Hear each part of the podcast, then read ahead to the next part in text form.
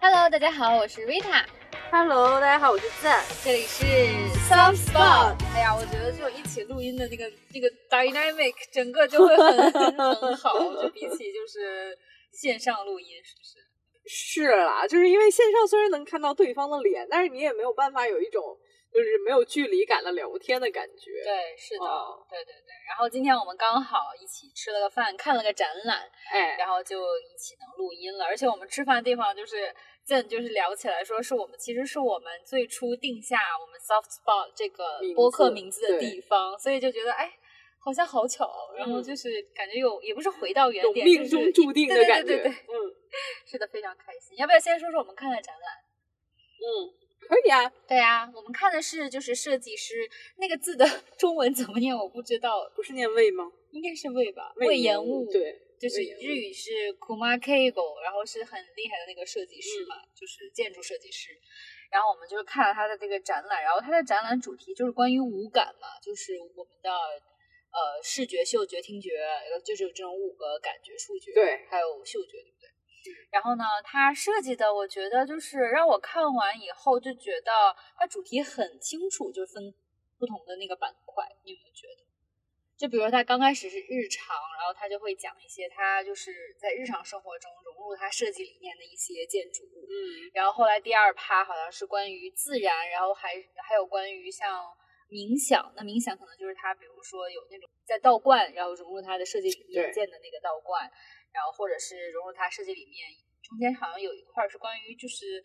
就是餐厅啊什么的，是不是也是？就是有，还有一个茶室，对对对移动的那种。哎，对对对，我觉得就非常酷。然后它的刚开始我觉得，哎，它的设计全都是要么就是板啊，要么就是线条啊，要么就是块，但是就是整体弄在一起，就特别有那种他自己的个人风格，以及就是很强烈的，我觉得强迫症患者会看得非常舒适的感觉。嗯、然后流动性特别好。对，嗯，你印象比较深刻的几个。展览吗，对，就是他自己的建筑嘛。对对对，建筑。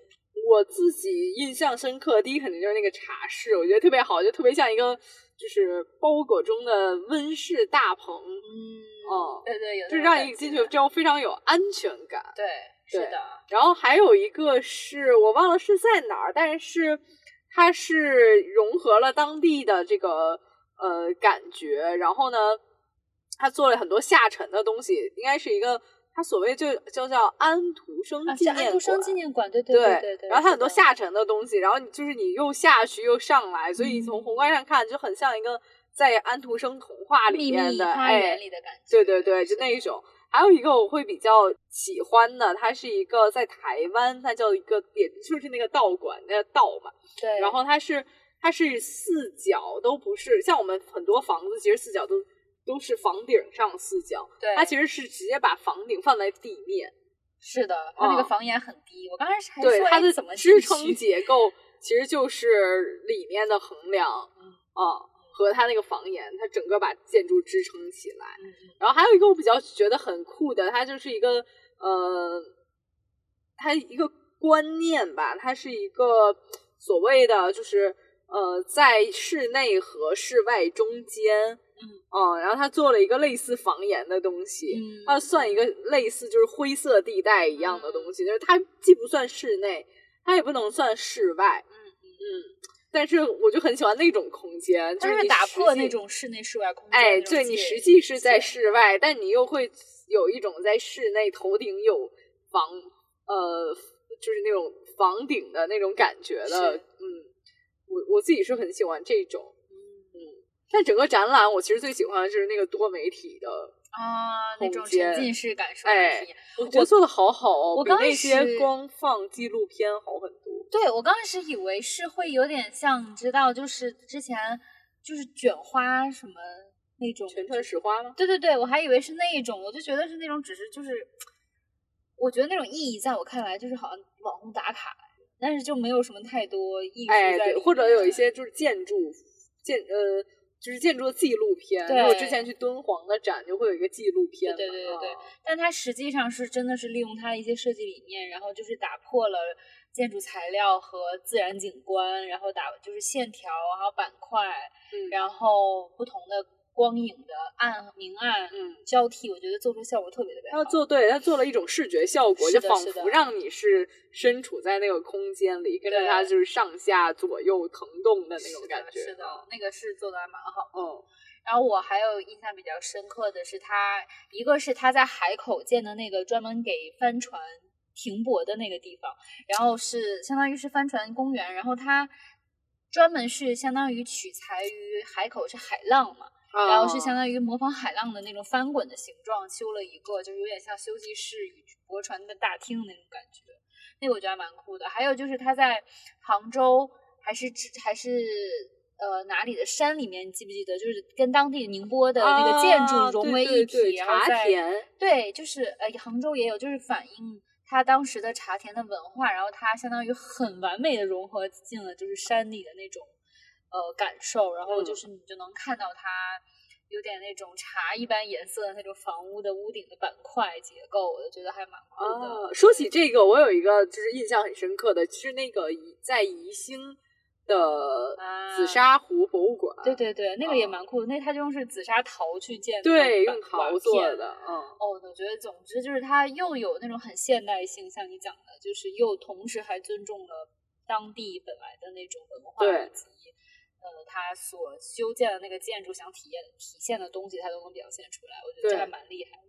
哎，我觉得还有最最有意思的点是我们快出来结束的时候，就他会放很多小片儿，然后那个小片儿就日本人做的小片儿就很有趣，有一个是就叫 Sleeping，然后呢，他就是 记录了大师一直在各种旅途中或者听讲座的时候睡着的画面 对对，然后还有一块儿是就是全都是在他在各种玩儿那个手机或者是玩儿啊，电子对，玩手机，就感觉好像能看到他生活化，而不是那种放在神坛上的那种感觉。哎哎我觉得这个还蛮好。就是像普通人，对大师也是普通人，普通人也可以成为大师。是的，我觉得整体来讲，给我的感觉，这个展还蛮值得一看的。在北京的嘉德艺术中心，如果有嗯在北京的朋友，呃，十一月三十一号之前还可以再看。嗯，是的，是的。那除此之外，这周也好，上周也好，有什么让你觉得？哎，我们要不要讲？讲我们的小插曲？什么小插曲？就是本来我们空了一周是哦，哎，怎么说呢？又是我的错，又是我手机的错。就是啊，我们其实，在本周二的时候已经录过一期，或者说上周二的时候已经录过了。然后呢，我当时的录音用的手机，然后全程它一直在往前，就是进度条在滚，所以我觉得它没有问题。常运行。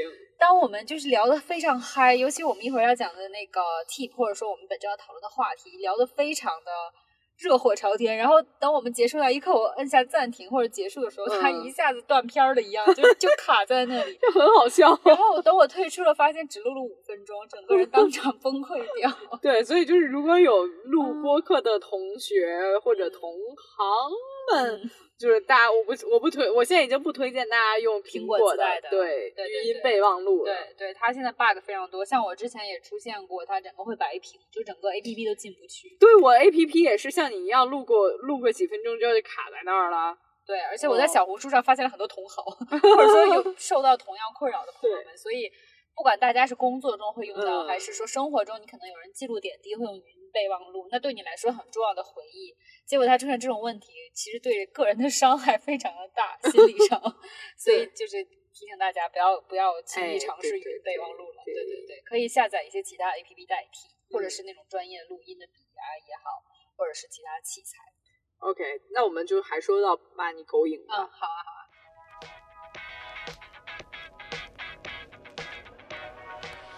讲一下你上一周的 Money Going，我今天就在说什么来着？对我今天还在跟给 Zen 炫我的头发，就是说我这周的 Money Going 就是买了一个卷发棒。然后呢，其实我之前也跟大家分享过一款，就是那种自动卷发棒嘛。对然后那是一个对对对，嗯它长得其实有点像郁金花苞，然后它相啊当于是形状是那种郁金花冠，然后它中间最里面其实像蛋卷儿一样，就会有一个就是一般卷发棒形状那种烫的加热的地方。日本的区？域。我买的那个好像是日本的还是国产的，就是它名字起的很像日本的一个牌子。哎，你知道？你记得之前有一个说到这儿啊，就随便插一句，就嗯你知知道原来有一个洗面奶也是那种浴巾花苞，然后那个你一摁，它会出现一它会出花，我知道，我觉得非常多余。啊，很有趣啊！是有有趣的，我觉得很多余。Anyway，就是当时我买那个时候，其实体验感也 OK，但是其实当时我就有一种感觉，就是第一，那个郁金花罐它是塑料的，所以其实我卷的过程中虽然不会烫到自己，但仍然能感受到热蒸汽，然后在那个就是塑料上面的那种感觉。还有就是它卷发的时间，我觉得还还是相对有点长的，就是我一只手要啊 hold 在那里，再加上我头发比较多。然后后来呢，我一个朋友给我推荐说，你试一下飞利浦的那款新的卷发棒。嗯，然后呢，我就是半信半疑，然后刚好在佳琦直播间在做活动，我就买下来了。然后它肯定是比我之前买那个要贵一点，但是我真心觉得它更好用。嗯那首先它就是它不是那种塑料材质了，它的外壳就是金属材质的那种，就是很厚实，就拿你拿在手里很很有安全感的那一种，就嗯绝对不会烫到自己。在加嗯热的时候。然后还有就是它的卷发时间，我觉得就是明显要比我那款要短。然后即使它是呃，比如说它是可以设置像温度有三档，然后它的保持时间也有三三段，那嗯我把温度放到中间档，然后时间放到最长，它也还是比我那一款用的时间要短。所以其实我可能在十分钟以内就能把整个头全都卷完了。啊，就很快，然后用起来也很顺手。然后像往左边拨就是往左卷嘛，往右边拨就是往右卷。然后你可以还它它还跟那个不太一样，是你放中间它就可以就卷出花样，你知道吗？就但是它会，你要手动这样卷，还是不用？它是自己吸你的头发，这个吸对对对，进去卷。相当于你是拿一缕头发，然后放到它的花冠，它有一个开口卡在里面，然后你一摁它的那个卷发，就是开始卷发，然后它就相当于吸进，也不是吸进去，它就是转进去。啊，对，然后它还有负离子保护头发，然后就我觉得这个纯属就是给手残党用的。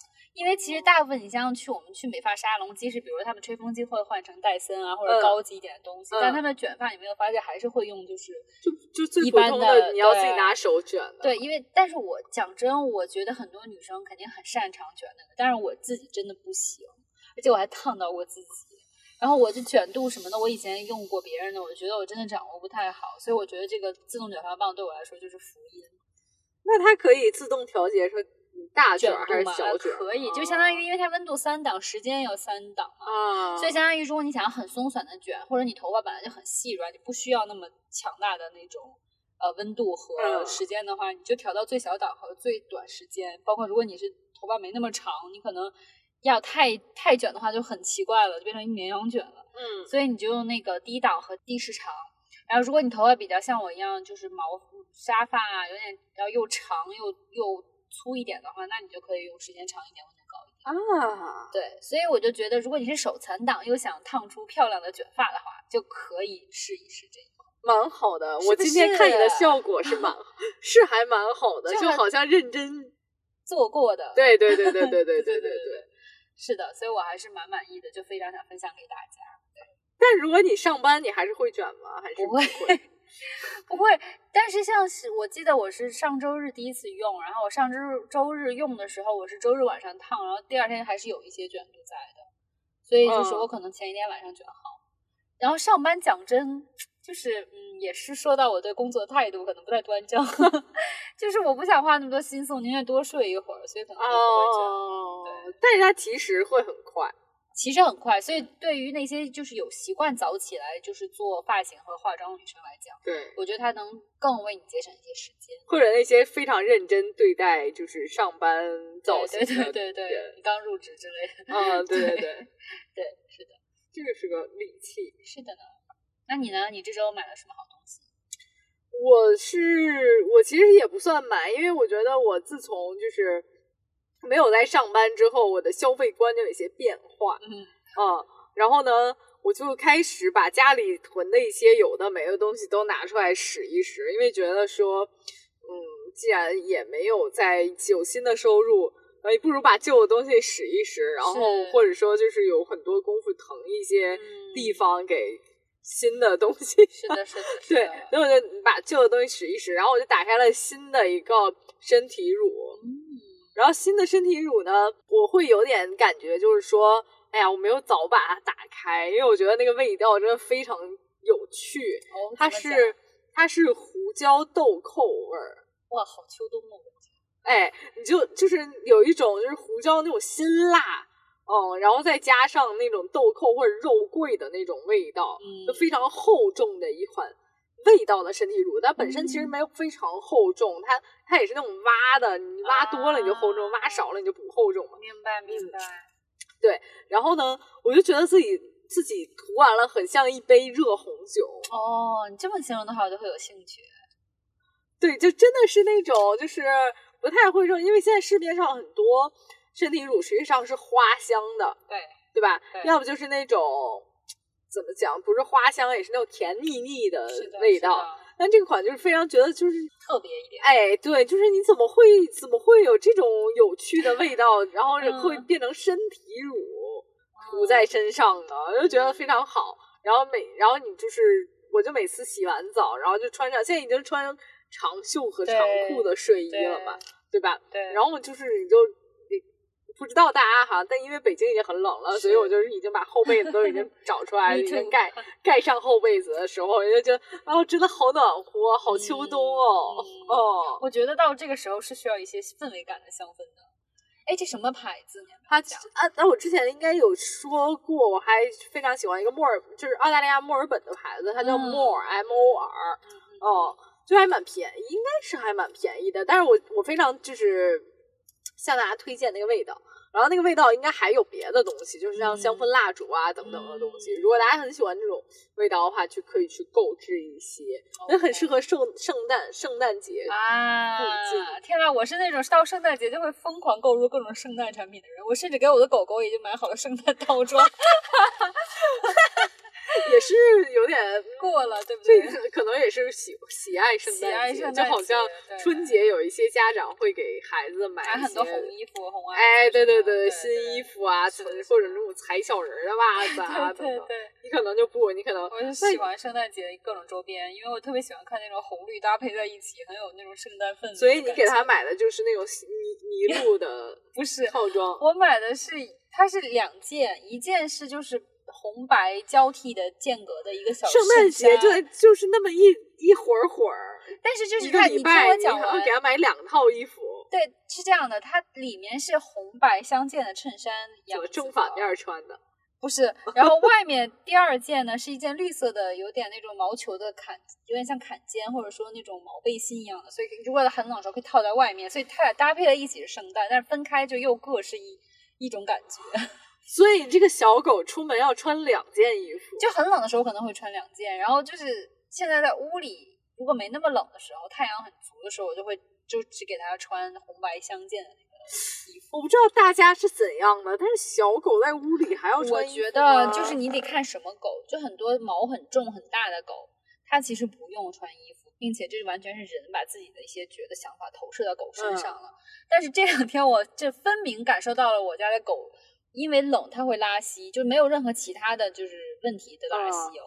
然后并且放屁很臭，因为这屋里就只有我跟它，我没有放屁，那只能是它了，对不对？嗯，非常臭，所以它很明显就是觉得有点冷凉了，对，所以我需要给它穿就是保暖一点，因为有些小狗它确实还是需要穿，OK，就是毛没有很蓬松、没有很厚的狗狗。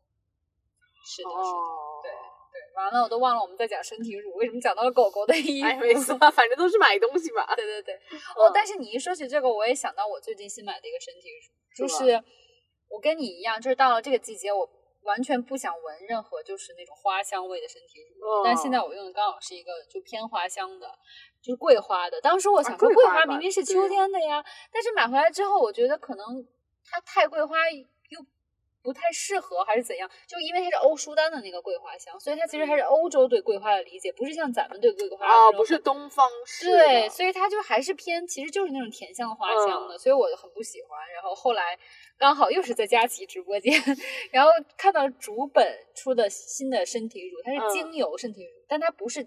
它的身体乳不是精油，它只是说它的那个乳里面是加了精油的，所以嗯它其实比起一般的，不像你那种是挖的很厚实的，它其实还是比较乳液的但嗯它又因为有精华在里面，所以其实又好推开，但同时又很滋润。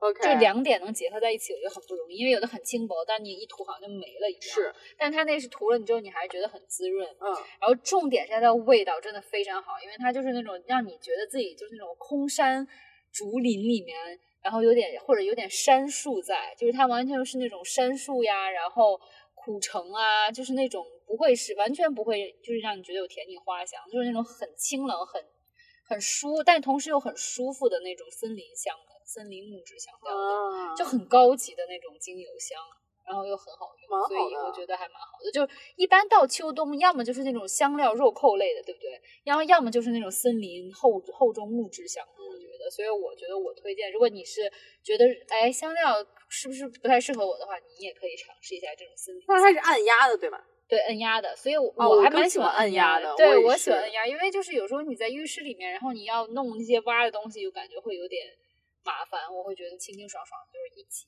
一一涂比较方便。对，对我，我一方面觉得摁压其实比较好，是因为有时候你留指甲，然后你一抠，其实都在指甲里面。然后还，然后像我这种就是还还觉得说有点浪费，然后还要还要再 手动抠出来，抽出来，当 我也是抹在手上。我懂你的意思，因为尤其我，而且我还是甲片，所以就更嗯容易就是残东西在里面。啊，对对对。然后一方面我又觉得说摁压其实也没有办法像最后就如果是那种抠的，嗯，的身体乳，你其实可以把它抠完全抠干净，对对对不对对对，按压其实是没有办法做对，弄很干净，所以我觉得有利有嗯弊，确实嗯确实。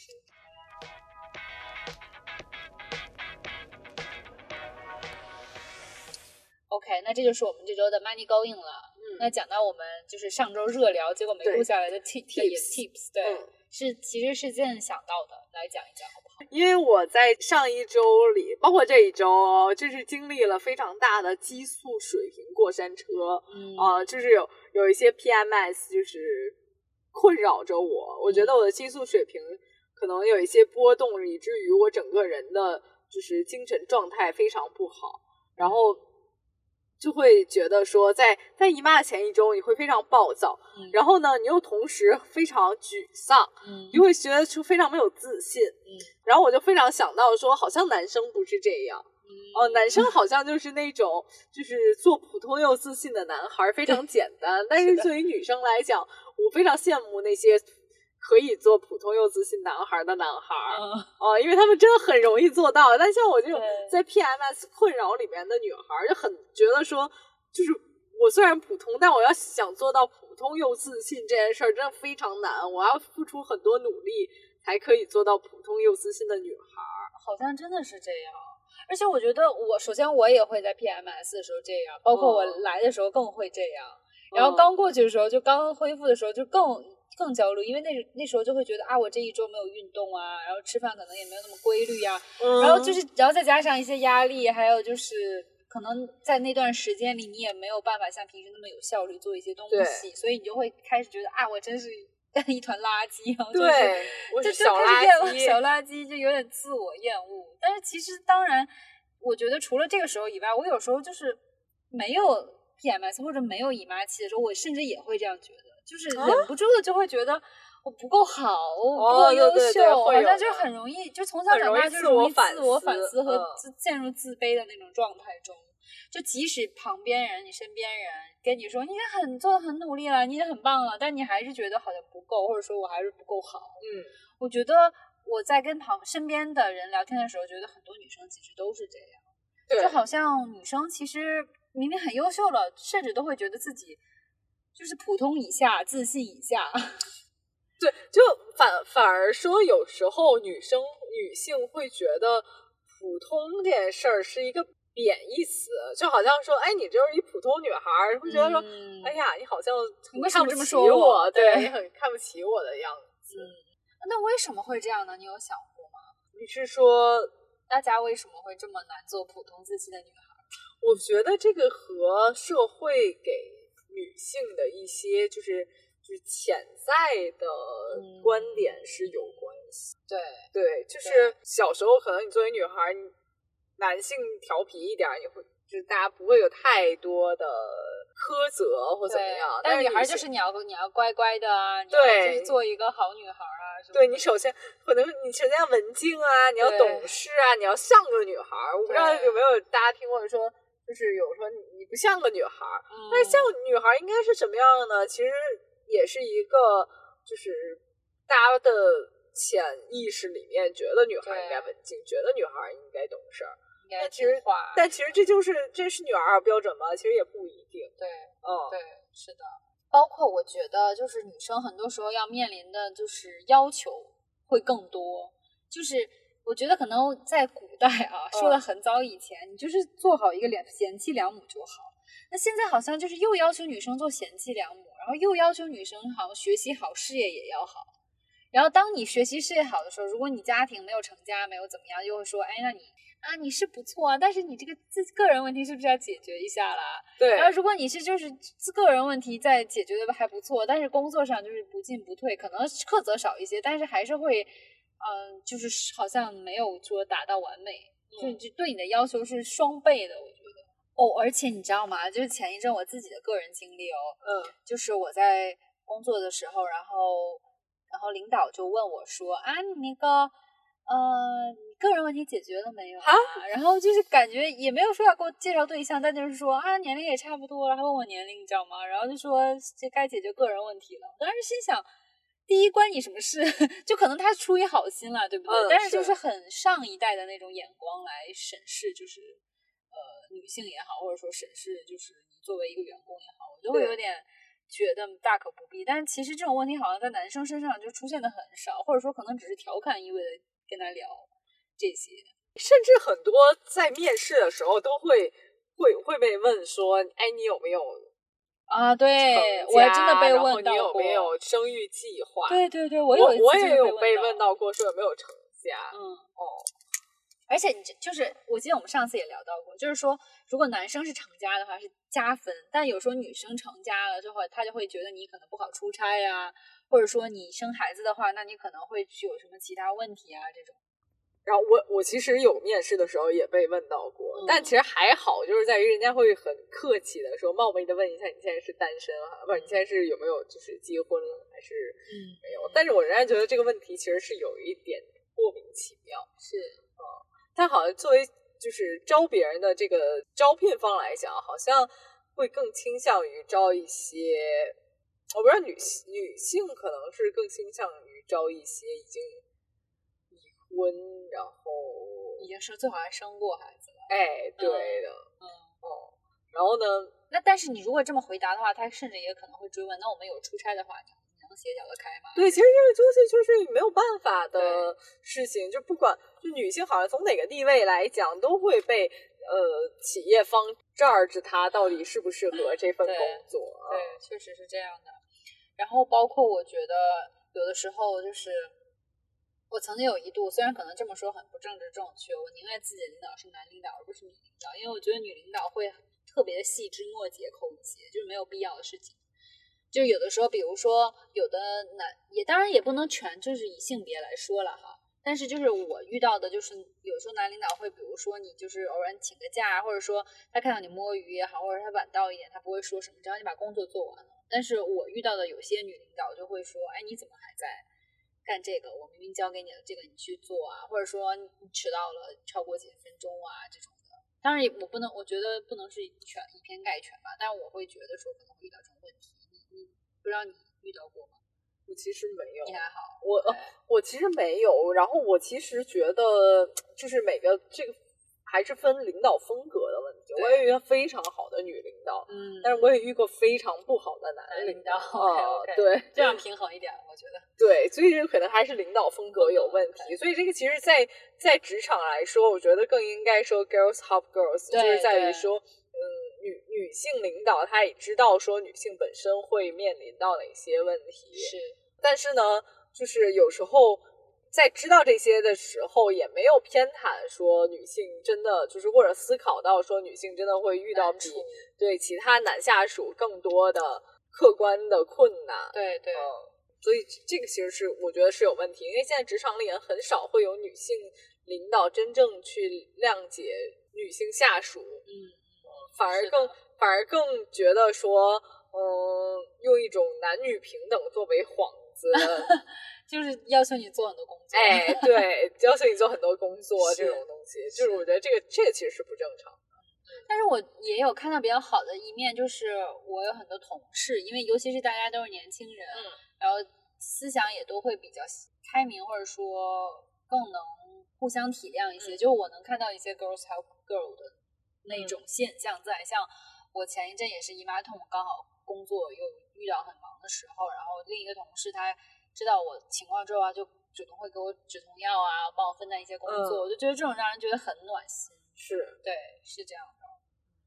这个嘛，我觉得这个是对的对。而且就是作为，就我们今天讲的，还是说，就是作为普通又自信的女孩儿，应该就是实际上会比很多普通又自信的男孩，要难，对，就作为如果是作为一个起跑线来说，可能普输在了起跑线上。哎，可能 很多普通又自信的女孩儿要达到那个起跑线，是事先要做很多努力的，才可以就是在一个普通又自信的起跑线里边。对嗯，对，那怎么能做到普通又自信的女孩呢？我们说到就这个解决方案上面。解决方案的话，我觉得首先就是要自我我自己觉得啊，首先你肯定是要自我认可，对，你自我认可，你才可以通向说，不管是普通还是不普通啊，不普通拉的更好，就是你才可以作为就是自信的第一步。对嗯，对，我觉得就是自爱、自己包容，就是很多时候就是你已经给自己设了一个非常非常非常高的门槛了，嗯，就是你相当于潜意识里就把那个起跑线拉的特别特别的高。我觉得就是普，就是潜意识里会把自己的呃女性会把自己的标准设立的比呃男性更高。也对，我觉得是这样的。对，就仿佛好像说我我达不到什么成就，我就不应该自信。对、啊对，对，总是想着说我一定要达到什么成就才应该自信，但其实我觉得大可不必。就我们应该向一些男生学习，嗯，就好像说我那个标准也没有很高，对，我就是普通。对，但是但是我觉得就是做到普普，对我觉得很多很多人就是做到普通，他就可以自信，这个是令人学习的一点。是的，是的，是的。嗯，有些有些像女性，很多时候是我做到普通，反而不反而不自信。对，一定要说什么要超越什么，我对我我一定要做到优越，对我才可以自信。这个其实我觉得是一个不太对是一个不太让让人觉得正确的事情。对，啊，你往往就陷入一个就是一个死循环里面。嗯，我不够，我不够优越，所以我不够自信，我不够自信，反而反而就是阻挡了我变优越的脚步。对，嗯，对。然后我觉得同时也可以想一下，我们平时有时候会看到身边的女生，就是她可能没有说做了什么特别了不起的事情，但是你同样作为另一个女性，你会在她身上看到各种各样的优点，然后嗯你会觉得啊真不错，然后当然不一定是自卑了。我就我就想说的是，你就是用这种眼光来看自己，就是你身上肯定也有很多很多闪光点，就不要说是觉得自己没有做什么就就不能说有信心，觉得自己很好。对，对我觉得反而你说到这个，就是反而我觉得第二点就是，作为女性，你应该在看到别人的闪光点的时候，勇敢的夸赞别人。对，对，就是因为有时候我们你看到别人的闪光点，不一定说他本人自己也会看得到。对对对对对，嗯是的，是的，是的，就是那种你知道，在国外，我就经常喜欢讲这个，嗯，就是他们经常会聊，就没事陌生人就开始聊天的那种，在嗯浴在洗手间碰到。然后我之前上学的时候，就是就是那种在洗手间碰到，然后我可能当天是涂了一个什么指甲也好，或者说穿了一个什么衣服或者一个什么首饰配饰，他就会。你不认识这个人，你甚至出了这个洗手间，就不会再跟这个人见第二面。他就会说，真的很发自内心的讲说，哎，我真的很喜欢你的你的头发，我真的很喜欢你的什么什么的，就是那种夸赞你。包括就是我有一次还是高中的时候上瑜伽课，然后就是那天早上很早的课，然后当时我去的很早，只有我跟老师两个人，然后就是没有任何就是前提提要的那种，老师忽然就讲说，Rita，你知道吗？你很美。我当时觉得天哪，我好高兴。然后因为很少你会。受到这种夸奖，尤其是在青少年时期，你不觉得吗？就大家都是那种很 teenager，然后很就是很面，就是对，然后就忽然有一个人跟你讲，就是你也能感觉到他真的很真诚的跟你讲，就是你是你是美的，对，而且你能嗯感觉到他夸你不只是外表，而是说你作为一个人。嗯，我当时就觉得天呐，整个人就被洗涤净化了，你知道吗？就觉得我那一天就觉得自己充满了光辉，甚至你看到今天了，过去这么多年，我还记得那个瞬间，然后就觉得就是感觉到了人间的温情一样，或者什么样，就觉得每个人就是都是很美的。对对，我之前听过一个笑话，就是说外国人喜欢夸人，夸到什么程度呢？就有一个人他在他在国外留学，然后他是也是上卫生间，然后突然旁边隔间里就会有一个声音说：“I love your shoes。”他说啊，我觉得他们真的会这样，就是而且就是很很随性的，很就是注意到了他就说出来。我觉得我们就是 girls help girls 的。第一步其实就很好实践，就是你去夸一夸身边的人，嗯，然后让这种爱传播出开出去。对，就是持一种比较开放的态度吧，不要像说就很多，我觉得身边也有很多女性，就是我不是有一种有一种固有的观念，就是我不认识你，所以我也不应该跟你有什么过近的交流啊。对我，我甚至就不应该跟你交流啊。对，但是现在我觉得也很多，像我跟同事也都会说，哎，你今天这个耳环很好看啊什么的。我觉得就是从这种表表浅的到甚至深层次，比如说，我觉得你今天做的一个事情、一个举动，我觉得很受打动，或者说我觉得特别好，嗯，我觉得都可以讲出来。对对，是的，是的，对，就这种，我觉得还是一个比较就浅，就是可以很好实施的方法。没错，是的，对，然后让身边的普通女孩，也就是。就是随随着你自己的影响力变得更自信一些，这个其实是一个非常好的方法。嗯，然后还有一个就是我特别讨厌，你说啊，你女生长得普通，你就要多读书。然后我就觉得说，你长什么样子，你都要多读书，对啊，这没有关联啊。对啊，我就觉得，当然，我觉得肯定是，如果你想要就是追求更好，这是本身是没有错的。我觉得我们去追求好，但是你。不要因为你今天没有读书，刷了几个小时的小红书，你就会自我厌恶，也大可不必。我觉得，嗯，对啊，小红书也是书嘛，也是，对 对对，对我就觉得不要说什么，因为我普通我就要多读书，或者因为我长得好看我就可以不读书，这都是非常就是固化，让这种社会本身固化在你身上的枷锁就更加的牢牢的困在你身上了。我觉得，对，就是好多时候我们好像只看，只更擅长于看到自己的缺点。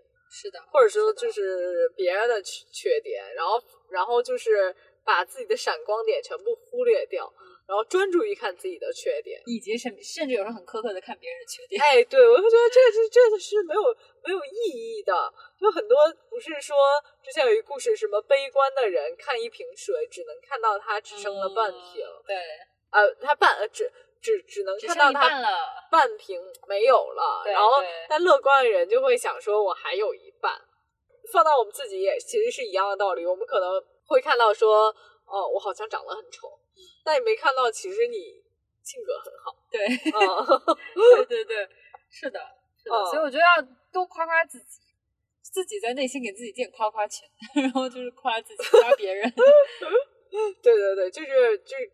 我觉得夸夸这件事真的非常还挺挺建建立自信的，是的，是的，因为如果你确实就是自信上面意识到自己做的不够的话，那就要有意识的锻炼自己这一点。觉得，对，你是说锻炼自己的自信，还是就让自己给自己更多的自信？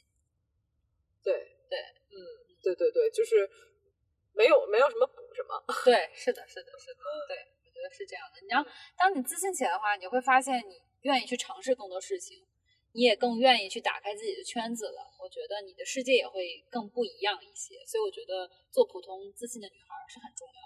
对，就是呃，首先我们得承认说，普通不是一件不好的事情。是啊，因为大部分人都是普通人。对对，嗯，就我们今天去看的那个展览也是，就是但其实大师也是普通人，就相当于说全世界所有人都是都是和你我一样。对啊，你像我们也经常能看到一些我们觉得很闪闪发光的女明星，其实自己也会有一些焦虑啊，也会有各种的什么，甚至是呃，就是很严重的，就是社恐啊这种的。所以我就觉得你不要去盲目的去崇拜别人，然后觉得自己不好。哎，对对对对，首先要承认说普通这件事儿是非常没有无害的一件事。对对，然后呢，其实你。做到普通已经算是很，就针对于女孩来讲，就已经是有努力过的，对，嗯，然后其实已经有努力过才站到那个起跑线上的，你应该要认可自己。是的，是的，嗯，没错，对。所以你觉得你下个月会变成更开心、更我觉得我的激素水平 正常了之后，我就是一个普通又自信的女孩。对，所以就是包括其实你放回到你就 PMS 的时候状态不好的时候，你就接受自己躺平的自己啊，对啊，对就是没办法。说说实话啊，就是你也没办法。对但是那个时候呢，我觉得更重要的确实就是要自我鼓励，没错，嗯，包括积极的向身边寻求帮助，对，嗯，是这样，就不要害怕说我我这人不自信，不不自信也不是说白了也不是什么值得丢人的事情。我不自信，我就怎么了是我一个缺陷了，哎，对，变成我缺陷了或怎么样，其实也没有，要坦然去承认自己的，说我要不自信嗯，那不自信只是一个客观事实，客观事实都是可以被改变的。对，嗯对，我觉得自信自信嘛，还是要自己给自己一个信念和信心。哎，对对对对对，嗯，所以各位普通的女孩加油吧！对，是的呢。那我们这期的节目差不多就到这里啦，那我们下期再见吧，拜拜。拜拜。